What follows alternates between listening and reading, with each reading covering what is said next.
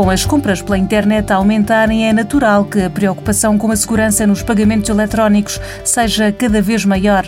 Luís Branco, do Departamento de Marketing de Retalho do Novo Banco, nota que a experiência de compra mudou com a pandemia. Temos verificado que existe, de momento, uma necessidade de distanciamento social e, e a minimização do contacto físico, não é? Uh, e quando falamos uh, de experiência de compra, uh, os pagamentos eletrónicos terão um papel relevante na forma como podemos contornar esta situação. E neste caso até podemos dizer que o mundo dos pagamentos estava preparado para este confronto com a pandemia.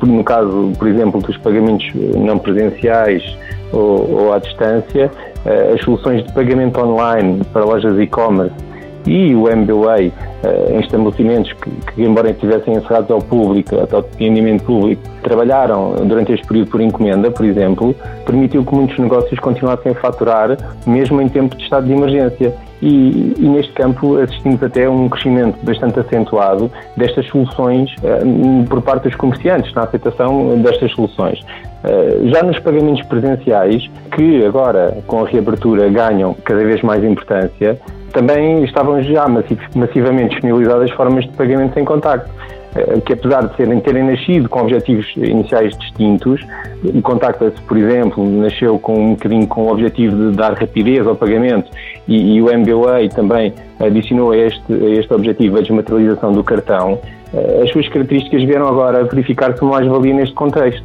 e, e possibilitam também estejamos preparados para oferecer uma experiência de compra ao consumidor muito mais segura. E também aqui a regulamentação uh, que isentou custos mínimos e fixos destas operações deu um incentivo extra e permitiu que os comerciantes pudessem uh, aceitar os pagamentos de, de, baixo valor, de montantes mais reduzidos, sem um reflexo direto nos seus custos. E na prática, o que é que mudou no comportamento de, de pagamento? Os consumidores, penso que aprendem cada vez mais rápido e, e este período de, de, de isolamento vai deixar marcas nas suas preferências e comportamentos. Ou seja, eu acho que vão continuar a olhar para a segurança como um fator de maior importância. E tínhamos vindo a assistir a um crescimento sustentado do negócio do e-commerce e este período eh, levou que muitos consumidores viessem experimentar uma forma de compra que até então não tinham feito por necessidade ou por receio. E, e neste campo, uma boa experiência tenham tido, uh, aliado a vantagens como a poupança de tempo, ter menos deslocações, como por exemplo o acesso que as lojas permitem a entregas e menos até interações pessoais, podem fazer com que muitos consumidores encontrem aqui a segurança que procuram e uma oportunidade de ganhar mais tempo para a sua vida pessoal e ao profissional. Eh, as empresas eh, terão, obviamente, vantagens em adaptar-se a consumidores que estarão hoje mais preocupados com tudo o que os rodeia e com o bem-estar, quer individual, quer das suas famílias. Questões que nos levam a estar abertos à informação.